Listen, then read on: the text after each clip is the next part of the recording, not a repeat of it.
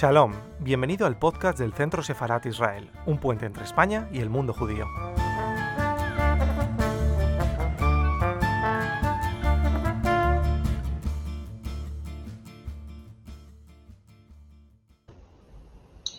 Buenas tardes, buenas tardes Ignacio.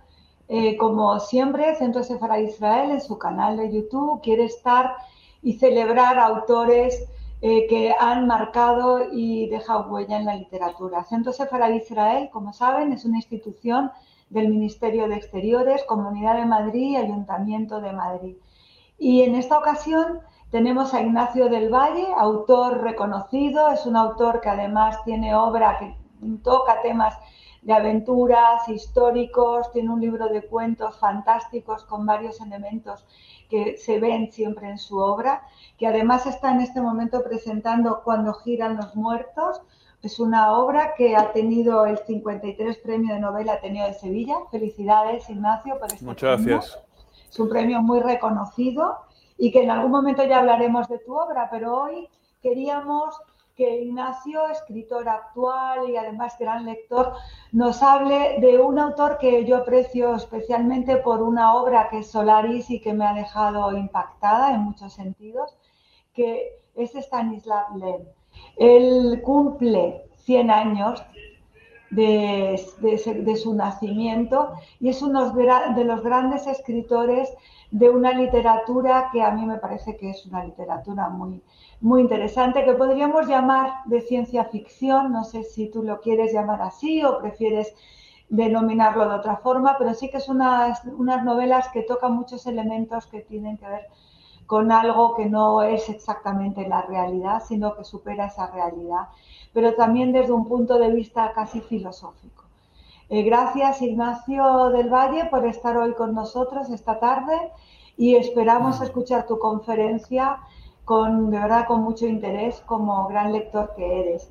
Después de ella, pues eh, luego si hay alguna pregunta que, que, pueda surgirme, intentaré finalizar con ella. Muchísimas gracias por estar aquí, Ignacio.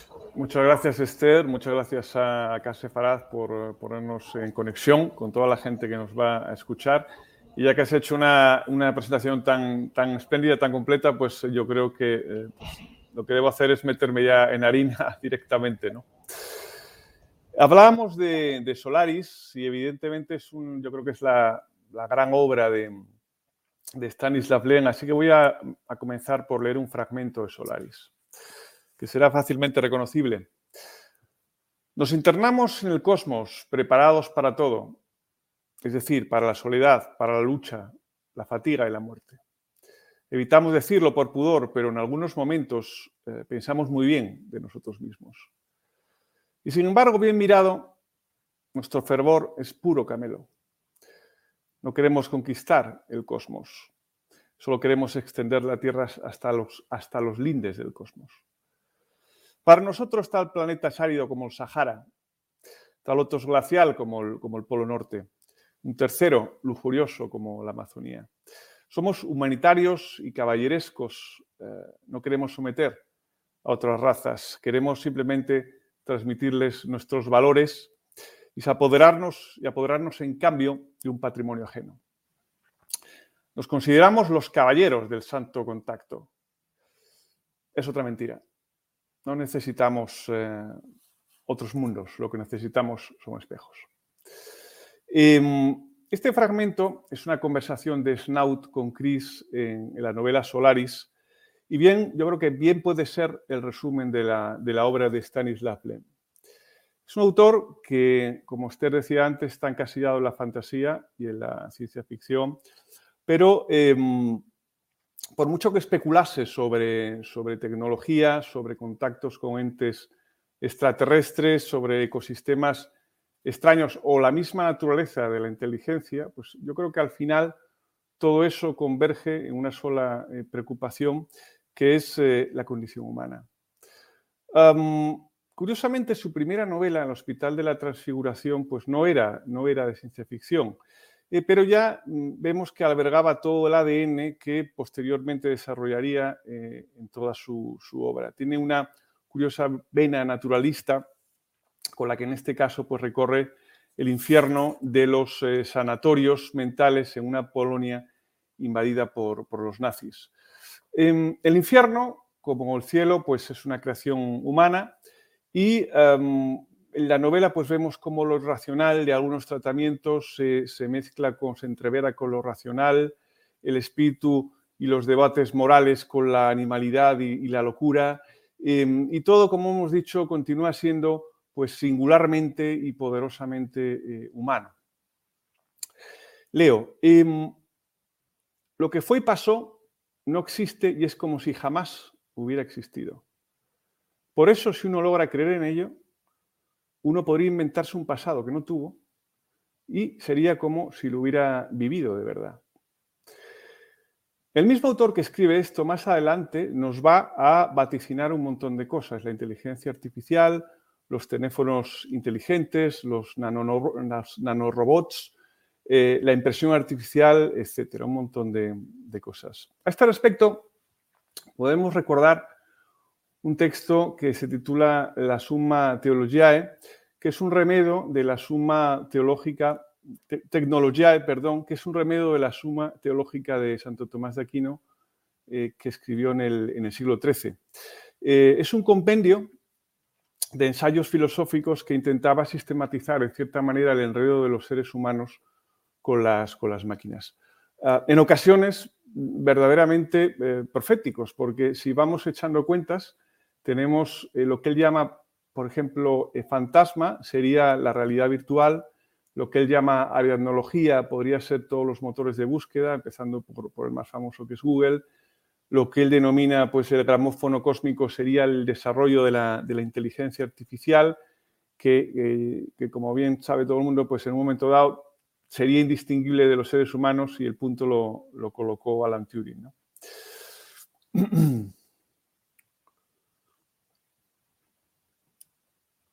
Stanislav Lem es un viejo de Miurgo que tuvo varias reencarnaciones. Eh, fue soldador, médico, psicólogo, profesor de literatura, científico, eh, miembro fundador de, la Sociedad Polaca de, Astronáutica.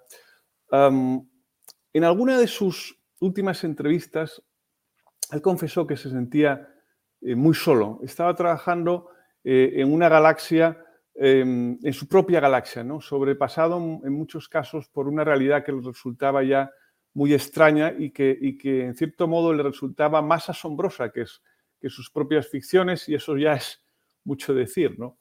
Eh, de hecho, confesó que al final había abandonado la, ciencia ficción eh, porque al caer el totalitarismo comunista, pues la realidad pues, le parecía mucho más interesante y mucho menos falsa de la que, de, la que había vivido él.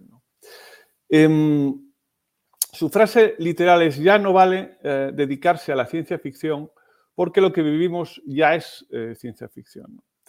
Em, Stanislav Lem em, es, un superviviente de la, invasión alemana, es un superviviente de, milagro de los hornos de Belzec, eh, también sobrevivió al comunismo que, congeló Polonia durante décadas y bueno, vivía en su casa rodeado de torres de libros, eh, con cuatro perros, cuidadísimo por su, por su señora esposa. El escritor recuerda en un ensayo autobiográfico que se publicó en New Yorker eh, cómo los mundos de ficción pueden invadir la, realidad y de chaval, pues eh, él recordaba que de chaval se divertía creando pasaportes y documentos falsos que paradójicamente luego le sirvieron para escapar de la, de la persecución nazi.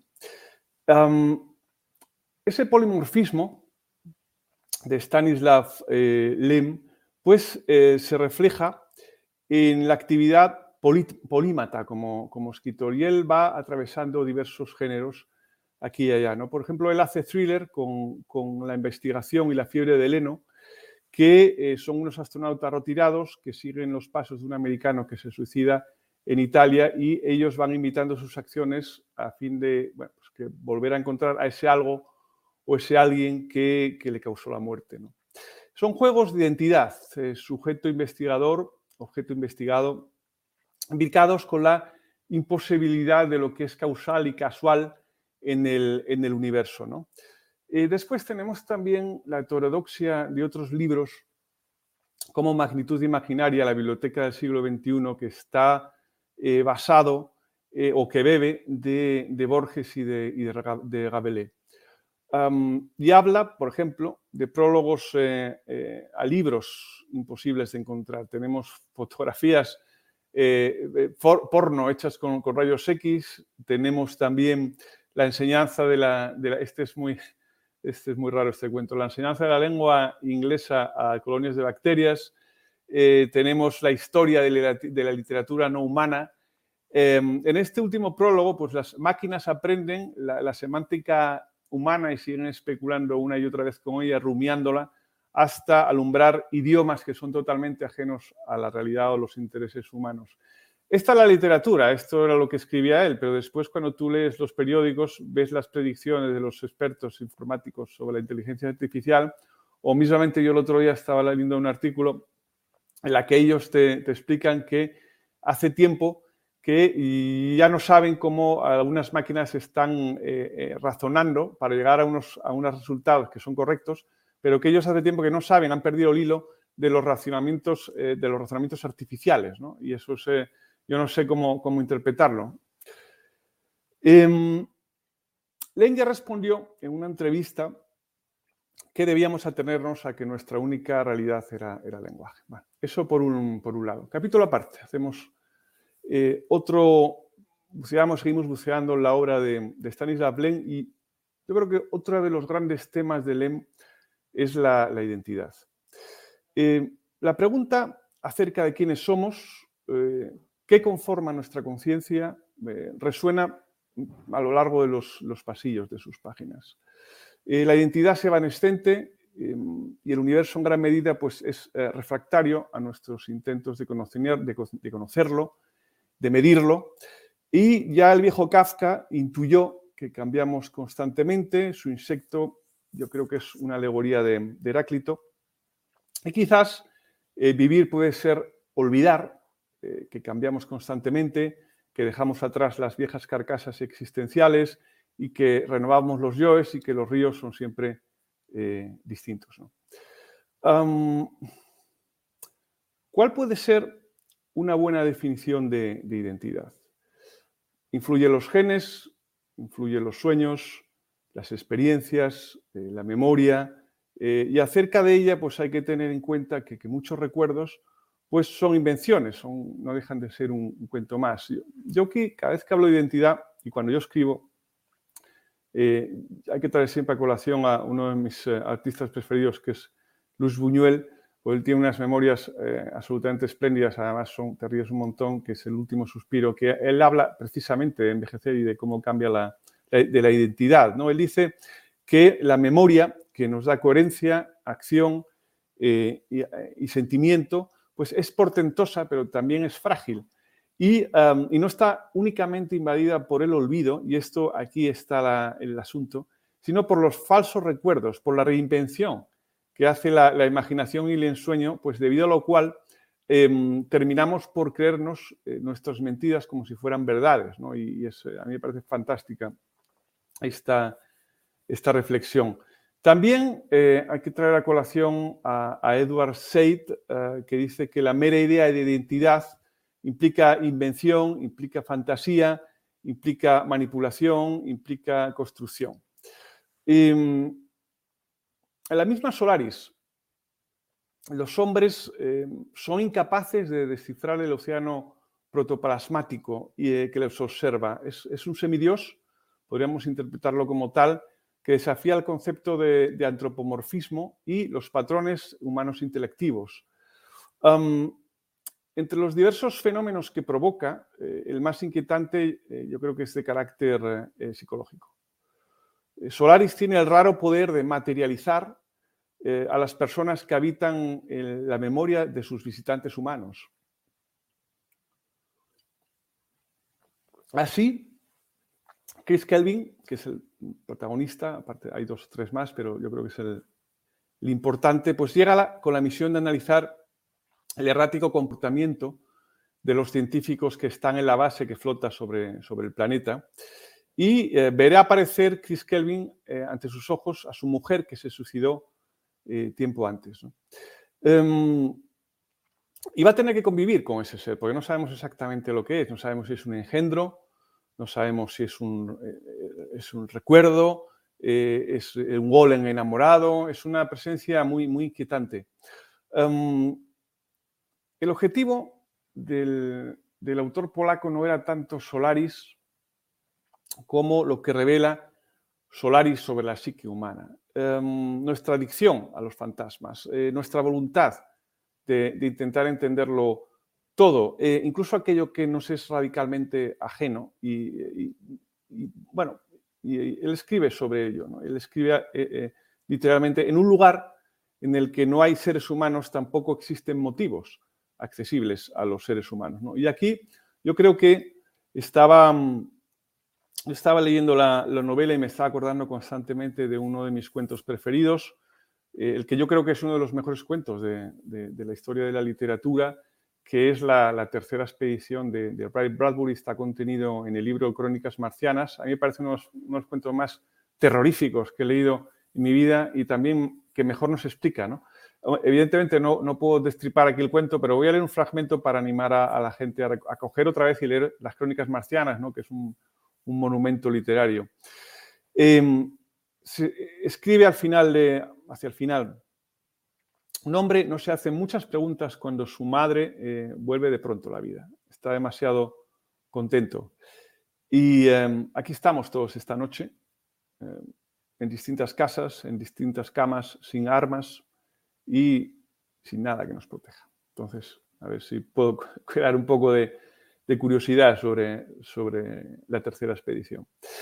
La conciencia.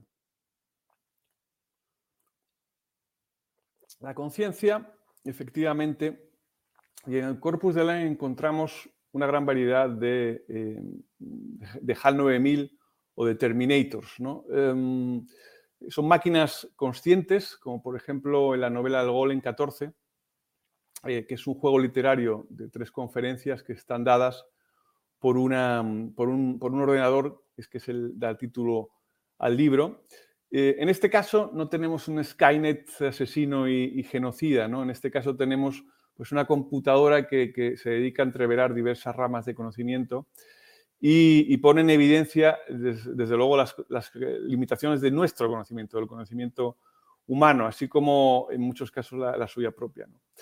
La máquina no pretende ser un dios, tampoco aspira a la sabiduría total. Lo que quiere es eh, disponer de la mm, perspectiva más amplia posible sobre el universo. Y en ese sentido se devienen en mucho más sensato que los seres humanos, porque eh, al final eh, Lem siempre declara que los, seres humanos tienen, dice literal también, nostalgia de algo imposible de realizar. tenemos una atracción por lo inabarcable. En otra novela, que es el, Invencible, la humanidad se enfrenta a un ecosistema absolutamente desconcertante, que es eh, 3, que es un planeta donde se ha producido la evolución de la materia inanimada, y es decir, de la tecnología, y con el paso del tiempo, pues se ha convertido en, naturaleza. ¿no? Yo también, cuando estaba leyendo el libro, me estaba acordando de, un episodio en la historia, que es cuando los cruzados llegan a Bagdad se encuentran en los alrededores de Bagdad, se encuentran los famosos em, jardines persas, ¿no? que eran jardines hechos con árboles de oro y metal y estaban y las ramas tenían un montón de pájaros mecánicos eh, bueno, eh, quedaron deslumbrados por la, por la belleza y, de, por la sofisticación de, aquella civilización. Y también este verano, esto lo, lo, uno con, con, otro episodio, este verano estuve en Atenas y em, y me encontré entre todos los museos donde había que ir, me encontré con uno que era muy curioso y muy era fascinante, que era el Museo de la Tecnología Griega Antigua, que me dio respuestas a una pregunta que yo siempre me había hecho, porque cuando estaba leyendo la Iliada, hay un momento en que Festos está forjando las, la armadura de Aquiles y él habla de que tiene eh, robots dorados que le ayudan en la confección de la armadura. Entonces digo yo, ¿cómo es posible que este señor, Homero, me está hablando de robots cuando es un concepto que checo, que se inventó muchos siglos después? Entonces la, respuesta la encontré en el museo, eh, en el museo ateniense, porque estaba lleno de autómatas. O sea, tenían un montón de autómatas los griegos ya hace 2000 años eh, que echaban vino, cuidaban, abrían puertas automáticamente. No sé, era como muy espectacular, muy increíble, asombroso en todo caso. Y ahí estaba el asunto. Bueno, no me quiero em, desviar. Estábamos en Reggie 3, que es un planeta donde se ha producido la evolución de la materia inanimada. En la atmósfera eh, del planeta, y cito, sobrevivir, eh, pueden sobrevivir formas inanimadas para celebrar eh, misteriosos actos que no estaban destinados a ser vistos por los ojos de, ningún ser vivo. Por lo tanto, Rohan, que es el, protagonista, pues em, se pregunta, ¿cuántos fenómenos así?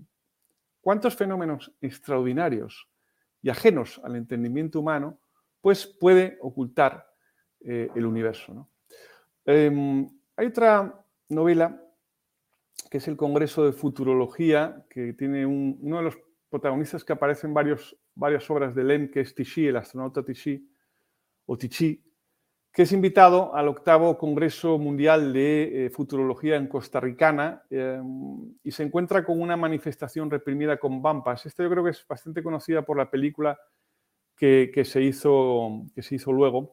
Las vampas son bombas químicas que producen una confusión cognitiva, una confusión emocional, y Tichy vaga por un mundo absurdo en el que la química hace imposible que em, estás seguro de, todas las percepciones que estás eh, teniendo y hasta los sentimientos pueden ser eh, manipulados. Em, en la voz de su amo, un científico intenta descifrar un mensaje eh, alienígena, lo que desemboca en una reflexión psicoanalítica, y leo textualmente, que descubre en el ser humano una bestia cabalgada por la conciencia. Y el animal nunca acaba de encontrarse del todo cómodo bajo el piadoso jinete. También leemos, la genialidad supone, sobre todo, un continuo dudar. El genio no es simplemente luz, sino sobre todo la permanente percepción de la oscuridad circundante.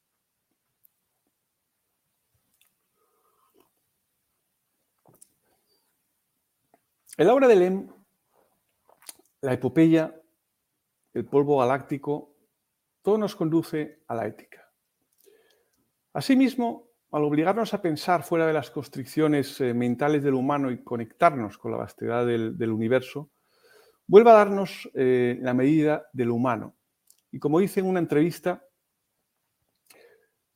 somos un proyecto más de la naturaleza en un contexto cósmico dudosamente amable, aparentemente hostil, eh, probablemente indiferente, y del que en cualquier caso eh, es imposible emanciparse porque no conocemos eh, ni conoceremos el universo por muchos siglos que consigamos sobrevivir y por mucha tecnología que obtengamos o no sea dada.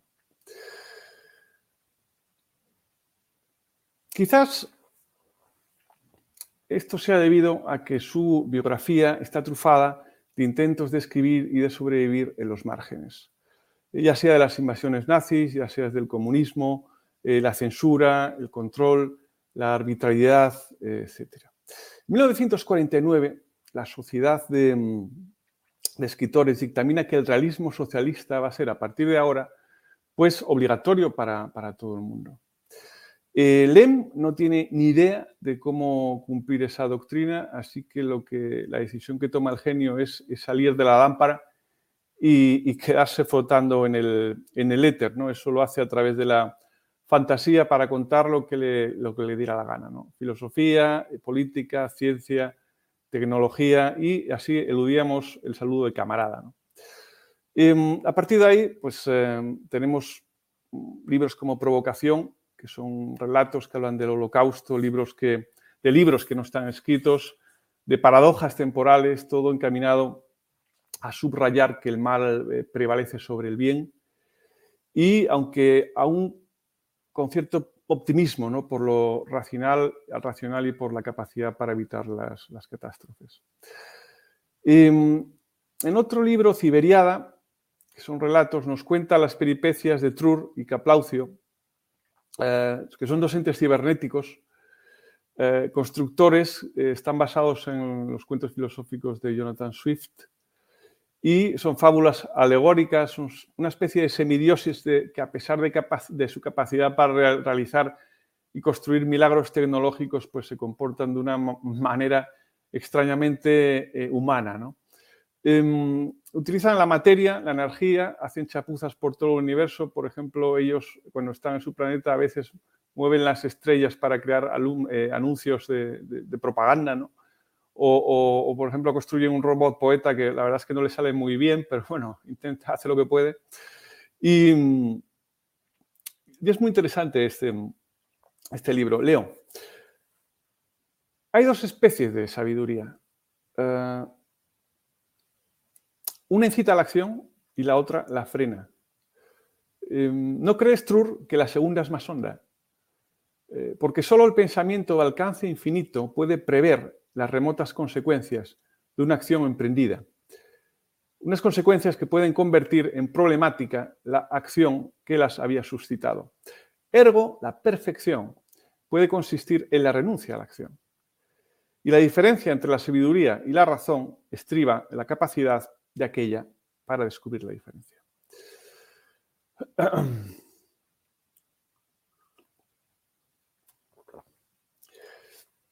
Hasta aquí vemos cómo Len intenta generar debates profundos, lecturas constantes, em, pero hay una cosa que comienza a abrirse paso en su literatura, que es el humor. Preguntado por cómo se le ocurrió introducir un elemento tan alejado de las convenciones del género, pues respondió que escribía cosas tan terribles que, bueno, pues tenía que suavizarlo de alguna manera. Ciertamente le sirve para rebajar la densidad del, debate, para que el trascendentalismo no se convierta en solemnidad y toda esa base de risa y, distanciamiento. Un poco como aquel chiste, recuerdo, de, que corría por la Unión Soviética durante el gran terror de 1937, en el que aparece un, la frontera polaca aparece un, camello ruso diciendo que quiere escapar de ahí porque están matando a todos los conejos. ¿no? Y, claro, el, guarda polaco pues, le dice, bueno, usted es un camello. Y, y el, camello histérico replica, bueno, pues intente convencerles de que no soy un conejo. ¿no? Entonces, ese era el, el nivel entonces. En Paz en la Tierra, que es otro libro, Lem eh, se marca un thriller satírico protagonizado por, de nuevo por, otro, por el personaje fetiche que es Tichy. Em, es una delirante carrera armamentística que se desarrolla en la Luna, pues está envuelta a los parámetros de la DMA, que es la destrucción mutua asegurada que, que hubo durante la Guerra Fría. Las naciones deciden trasladar la carrera armamentística a la Luna y que se enfrenten ejércitos allí, pero en un momento empiezan a tener miedo de que ellos, los ejércitos, deciden atacar el planeta Tierra. En el libro leemos, la verdad deja de existir. Quedan solo hipótesis, diferentes versiones. Que por cierto, esto sería muy del gusto eh, de, una señora que se hizo muy famosa, que es Kellyanne Conway, que era eh, consejera en la Casa Blanca de Trump en 1917 y en, 17, en 2017 que dijo aquello tan famoso cuando, cuando los periodistas le, comentaron que lo que estaba diciendo era mentira. Y dice, bueno, ustedes dicen que esto es mentira, pero lo que yo estoy exponiendo son hechos alternativos. Y a partir de ahí empezó todo el desastre. Eh, Len volvió a tratar la Guerra Fría en el manuscrito encontrado una bañera y, ya en términos eh, de nuevo satíricos. Em, es una, hay un apocalipsis de la civilización, desaparece el papel, pero encuentran una serie de manuscritos en un búnker eh, gubernamental. ¿no?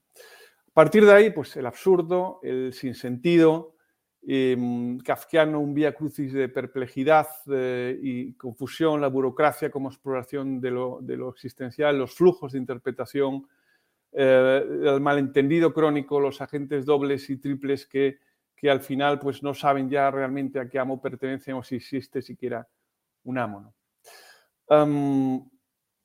Leo, es seguro que el misterio es una salida mejor, mejor que el absurdo. En el misterio cabe lo que quieras, incluso la esperanza. En otro libro, que es Los diarios de las estrellas, seguimos con Tichy, narran las ingeniosas aventuras del héroe, pues, se encuentra con dobles eh, de sí mismo por, accidentes temporales, computadores que se enfrentan a la humanidad, animales que a priori son pacíficos, pero al ser sometidos a una evolución más rápida por, por, los, pues se convierten en, violentísimos, animales violentísimos, ¿no? tan violentos como los humanos. Y, bien. Al margen de la creación, eh, no hay que dejar pasar por alto una última faceta de Stanislav Lem, que es la amplia producción crítica. Em, es un género que compara, compara el género de la ciencia ficción con Jonathan Swift, con Joyce, con Cervantes, con la épica, eh, incluso con la novela eh, francesa, con, el estructuralismo, eh, contextualiza la épica también y cómo los géneros lidian con los clásicos, incluso ciertas connotaciones marxistas de condiciones sociales. al final siempre es Stanislav Lem. Es ciencia ficción, ficción sin ciencia, minuciosas descripciones, ensayo especulativo, juego filosófico, imaginaría desbocada, la naturaleza, el universo como, potencia creadora de miriadas de, seres, eh, la preocupación ética, sus límites, eh, las características de la conciencia, la inteligencia artificial, los impredecibles usos y destinos, em, la bioingeniería, las teorías estocásticas sobre la ficción, la teoría de juegos, la, sociología y la evolución, la cosmología y el azar, la unicidad del yo, el ego, eh, la inaprensibilidad de, muchas de estas eh, cosas, el problema del libre albedrío, em, porque claro, aquí yo siempre me acuerdo de, dos, de dos em, de dos series que a mí me parecieron muy buenas, que eran Alter Carbon y Devs, ¿no? que trataban precisamente este tema. Es decir, la pregunta es, ¿podremos descargar nuestra mente en una máquina? Eh, ¿Es algo reproducible la mente? ¿Es algo programable? O la cosa es más compleja y hunde sus raíces en, em, aspectos cuánticos aún no conocidos. Bueno, pues esto lo trata em, estas dos series. También una novela que leí últimamente, la, de mm, Nuestra parte de la noche, habla de esto. Al final, siempre tenemos, al final siempre hay el, santo grial, que es la, búsqueda de la inmortalidad. Em, si, recordamos el Génesis, cuando empieza, empezamos a ir cuesta abajo, es cuando el demonio pues, dice, bueno, seréis como dioses, ¿no? Y a partir de ahí, pues, los seres humanos eh, caen en la tentación y supongo que a estas alturas todavía seguimos en ello. En cuanto a las consecuencias de la, obra de Stanislav Lem, em, puede contarse pues, la ampliación de los espectros temáticos del género, en compañía de los inefables eh, pues, Asimov y Philip K. Dick. También sobre Philip K. Dick hay una anécdota muy buena, porque em, Lem hizo una crítica sobre Ubik, le había gustado mucho, y le escribió una carta a Philip K. Dick que invitándolo a visitar Polonia porque quería conocerle y Philip K. que pues, estaría en su momento pues, colocado de algo con sus ataques de, locura, pues pensó que Lem no era el apellido de un escritor, sino Lem con mayúsculas era una organización comunista en un plan, no sé, 007 que quería raptarlo y, escribió una carta al, secretario de Estado. Bueno, una locura. Yo eso me he mojado. ¿no? Filosofía, mitología, tecnología, sociología, el género se abre todo es una nueva reencarnación y, bueno, pues si hablamos de, especulación e imaginación, pues de mundos posibles, pues eh, puedes poder conocerse todo esto en autores como Ted Chiang o, Donna Haraway. Margaret Atwood, desde luego, podemos colocarla en, esta ola con el cuento de la criada. Eh, la política, el feminismo, todo mezclado y los caminos abiertos se abren para otros autores como, por ejemplo, Mary Robinette Cowell o Cameron Harley eh, que han ganado pues, los premios más importantes, ¿no? el Nebula, el Hugo. Mm.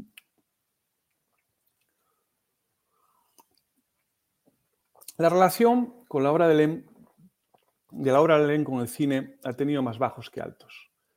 Entre las adaptaciones más interesantes, pues destaca por, supuesto la de Tarkovsky en 1972, aunque Lem no estaba de acuerdo con, la obra de Tarkovsky. De hecho, él dice, yo le di mi libro a ese tío, esto literal, y él eh, me, lo, devolvió convertido en crimen y castigo. Eh, lo que más, pero lo que más me cabreó es que incluyese una alegoría de la madre Rusia como si fuera la madre tierra, dado el anticomunismo de Lem, pues eh, eso por una parte, y también Lem era agnóstico y seguramente la, aproximación atormentada y espiritual de Tarkovsky pues le pareció papel mojado. también tampoco dejó indemne el Solaris de, el Solaris de Steven Soderbergh eh, con George Clooney, porque él dijo, eh, hasta donde yo sé, mi novela se titula Solaris, no, no Amor en el espacio exterior. Eh, el libro no está dedicado a los problemas eróticos de la gente en el espacio, sino que intenta reflejar la visión de un encuentro con un ente hipotéticamente superior y que no puede reducirse a términos humanos. También tenemos el Congreso Ari Folman, que a mí me gustó mucho, en 2013. Len ya había muerto, pero, muerto, pero suponemos que le habría repartido eh, estopa también, aunque desde mi punto de vista es bastante buena la película, brillante en algunos momentos. Eh, Zebrowski también llevó al cine el Hospital de la, Transfiguración en 1979.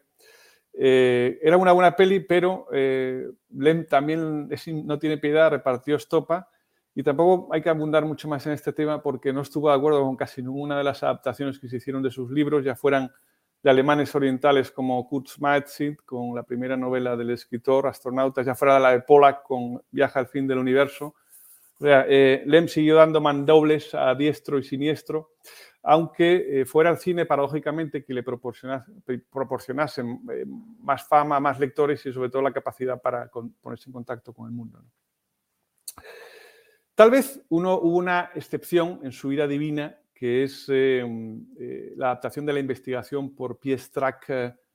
y acerca de, de, esta adaptación de Piestrak, recuerdo de una dice un amigo de él, hizo un comentario, Stanislav Beres le dijo a Lem que se me pone la piel de gallina al pensar lo que le dirás a Piestrak sobre la película. Entonces, y Lem responde, bueno, pues con que se le ponga la piel de gallina al escritor, pues es más que suficiente.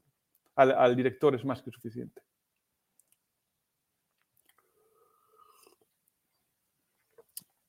En referencia a otros hijos putativos de, de la gran y pequeña pantalla, pues, eh, pues, si tenemos como referencia la ficción especulativa, es evidente que hay que contar con la película La llegada de Denis Villeneuve, eh, basada en un cuento de Ted Chiang, y El marciano Ridley Scott, basado en una novela de Andy Weir.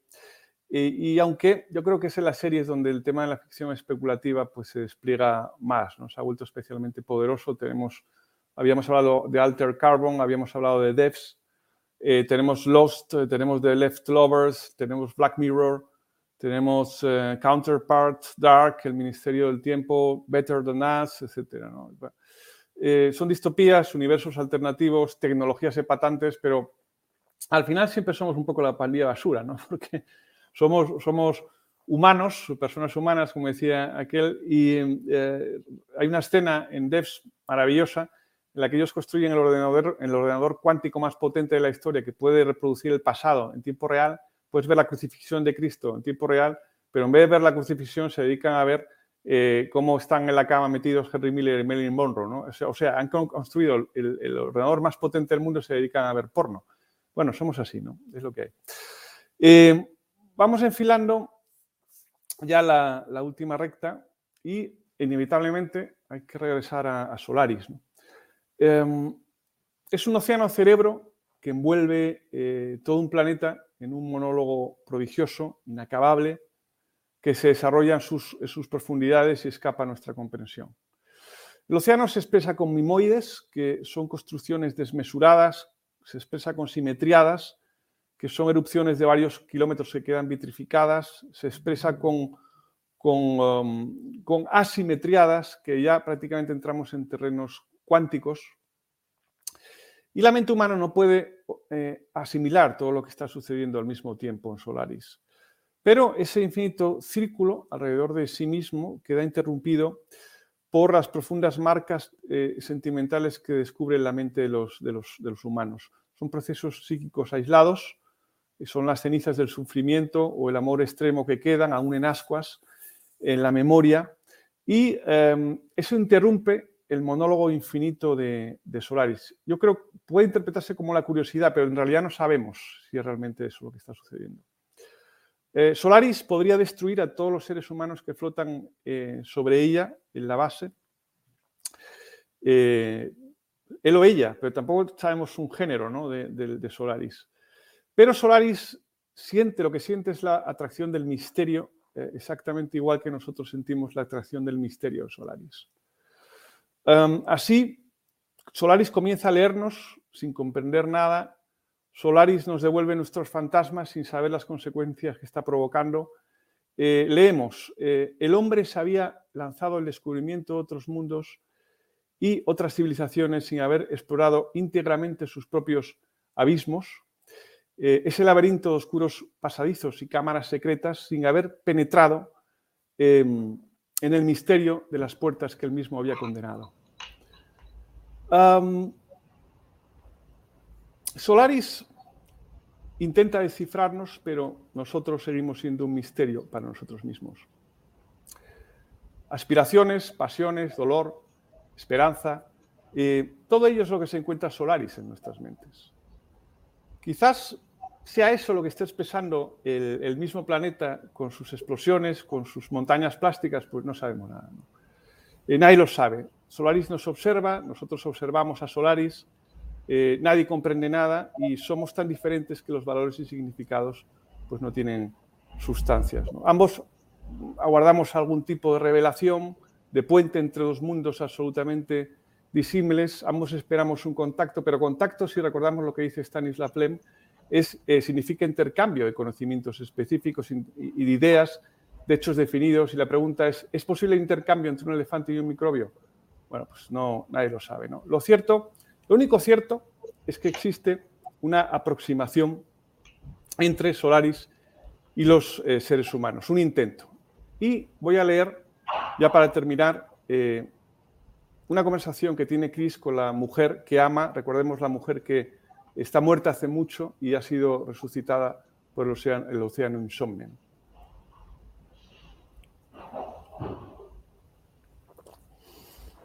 La consecuencia de uno de esos intentos es que tú estés aquí ahora y conmigo. Yo me esfuerzo por explicarte que te amo.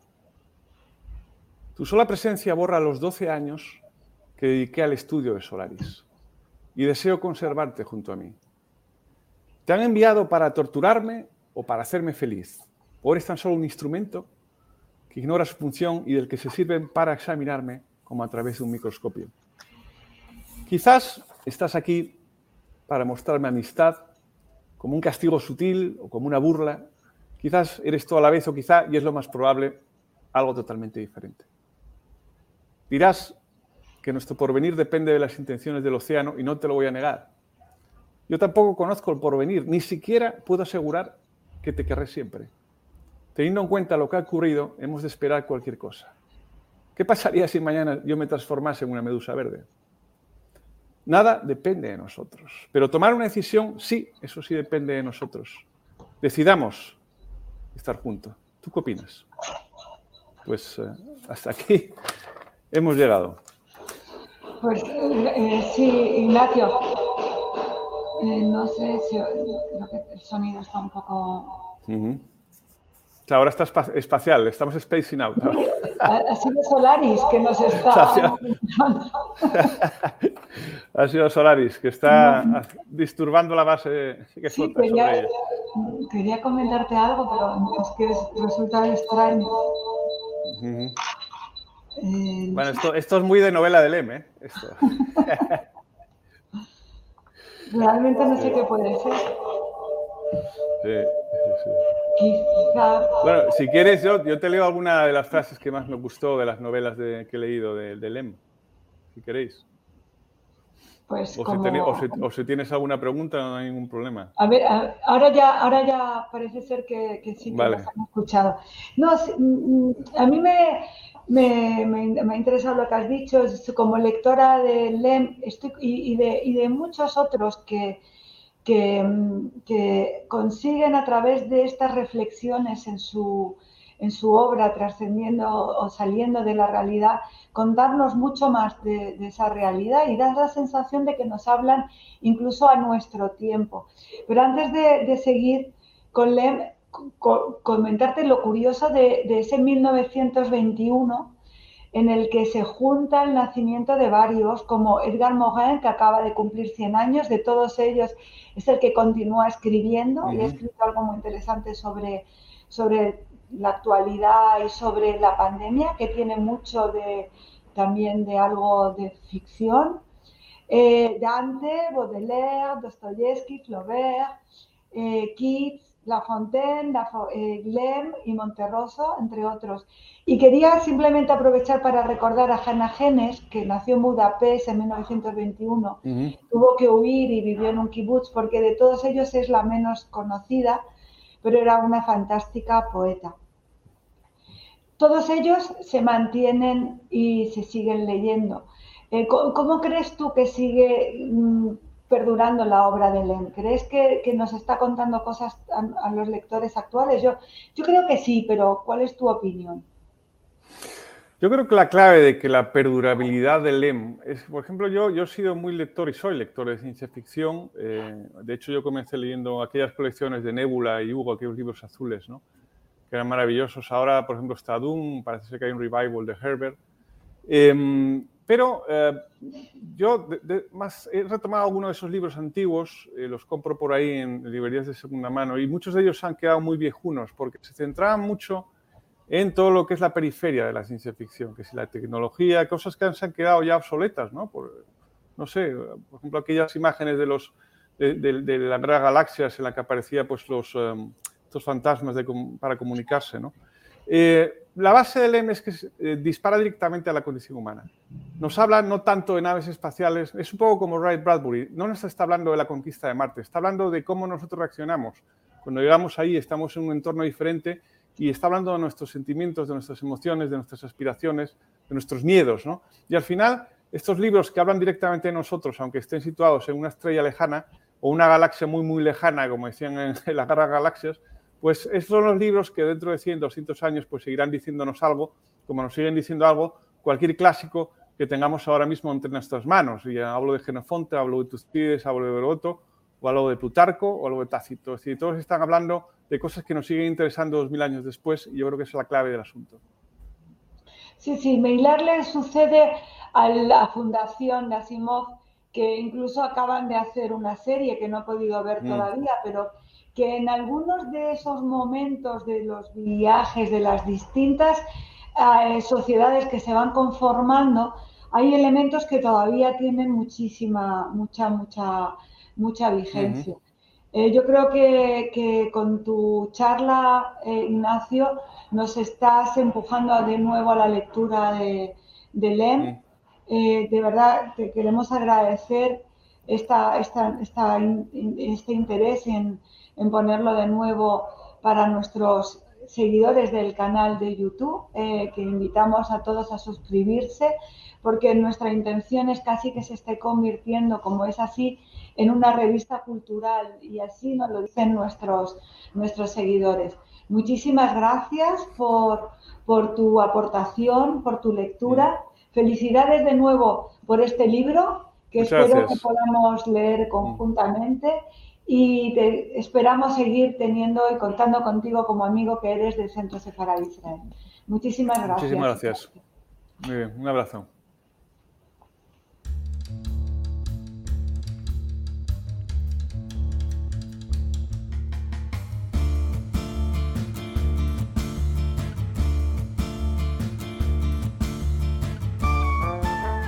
Gracias por escucharnos. Recuerda que también nos puedes seguir a través de Instagram, Facebook y Twitter con el usuario arroba Centro Israel o si lo prefieres en nuestra página web www.sefarat-israel.es.